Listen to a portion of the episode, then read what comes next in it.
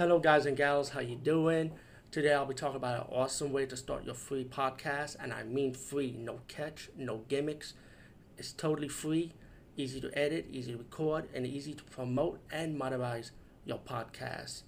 It's called Anchor.fm, and I highly recommend you guys and gals check it out and start your own podcast and let your voice be heard. And also, don't forget to listen to Wild Dork Podcast and tell them that I sent you and that you have it from me. So you get more people to join Anchor.fm. You will not be disappointed because they will also put your podcast in other platforms and then make it very, very much easier for you. Have a great day, everybody. Hey guys and gals, so I've been talking about the movie The Vindicator. And this is a movie I grew up back in the days. I remember seeing it one time only actually on Fox 5. And I still remember it though, because you know I actually liked it.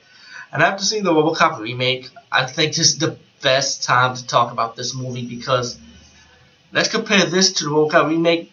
The Vindicator was highly, highly more entertaining. And you know, even though they say the movie's rated R, to me this movie felt so PG-13 actually.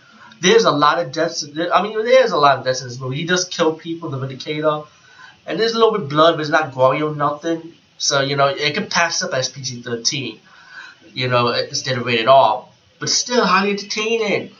Uh, this movie is about the scientist, right?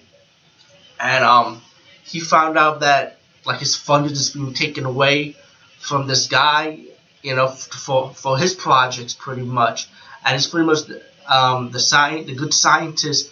Like I get, they set up him like the like the white. I think he's the I think that's his name, the main villain of this movie have his crew kind of like set him up so he could die, you know, in the nuclear power plant there with the nuclear. Explosion killed him. And then when he died, at his funeral, um, the villain ended up taking his body to use him as a project to so to put, make, put, put his body into a robotic robotic suit. And if he's been touched, he gets very violent, you know. And then once they put him in the suit, and they realized that the, it wasn't working. He wasn't coming coming to life.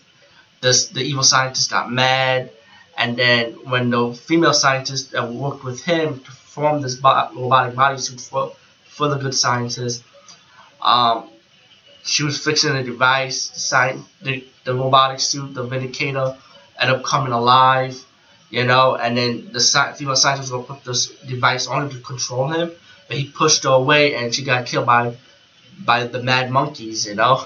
And then he escapes the evil scientist and the other scientists that built the robotic suit that knew that he died and that his you know pretty much just they, they were the, in a way they applied for him to die, you know, when he was human at the time.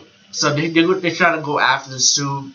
Um, the evil scientist hire this um bounty hunter, I would say, a mercenary named Hunter, played played by Pam Grier character you know, Mrs. Foxy Brown herself, you know. And as they're going after the Vindicator, meanwhile, the Vindicator is like contacted his wife through a voice box, like, let her know he's still alive. And around around his wife, the evil, the, evil scientist, he sent people to watch his wife so they could try and get get him, you know.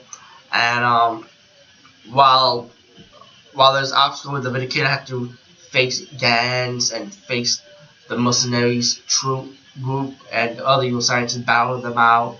And the movie is drama, it has action moments too, which which this whole movie was enjoyable, you know. I mean you look at this movie and compare it to the Robocop remake, and like and to me to me both movies like uh, to me Vindicated could be more PG thirteen than rated R. This movie alone was highly fucking entertaining, you know. And think about it, we see the Robocop remake how they how the how the evil chairman kidnapped his wife well, she didn't kidnap his wife, but he he led his wife to him, you know. So he will keep the Robocop away, so the wife wouldn't know that the Robocop is alive, you know. In the remake, I mean. So you know, you think about this. I wonder if the remake kind of borrows some plots from this movie also, you know. But anyway, as the movie progressed, the best friend of the scientist that died, he thought he could trust him, but he ended up working for them anyway. So he'd been captured by the by the lab, you know, they actually finally capture the Vindicator, bring him back to the base. While the guy, the, the good scientist's best friend, who happens to be a villain anyway, trying to kill his wife because the wife wasn't interested in him, you know. And um, she she able to fight. She um she able she able to fight him off for a little bit, but Hunter came in and kind of like um get the wife kidnap the wife, and um while the the the, scientist guy's best friend was supposed to be a good guy, and uh, he he ended up killing him because he knew the best friend was a traitor, you know. And while the Hunter brings the the Vindicator's wife into the base, the Vindicator comes into the base to rescue his woman, battle Hunter, battle anyone that gets in his way, and then he comes face to face with the evil scientist who ended up building his his own robotic suit, new and improved, and then and the Vindicator and the evil scientist end up going at it, they end up fighting while the wife is destroying the the science project, uh, the evil science project that the scientists built to build two more Vindicators, you know, and then when the Vindicator fought the evil scientist, and then the Vindicator finally overcomes the evil scientist by using the liquid to drown him in his own suit.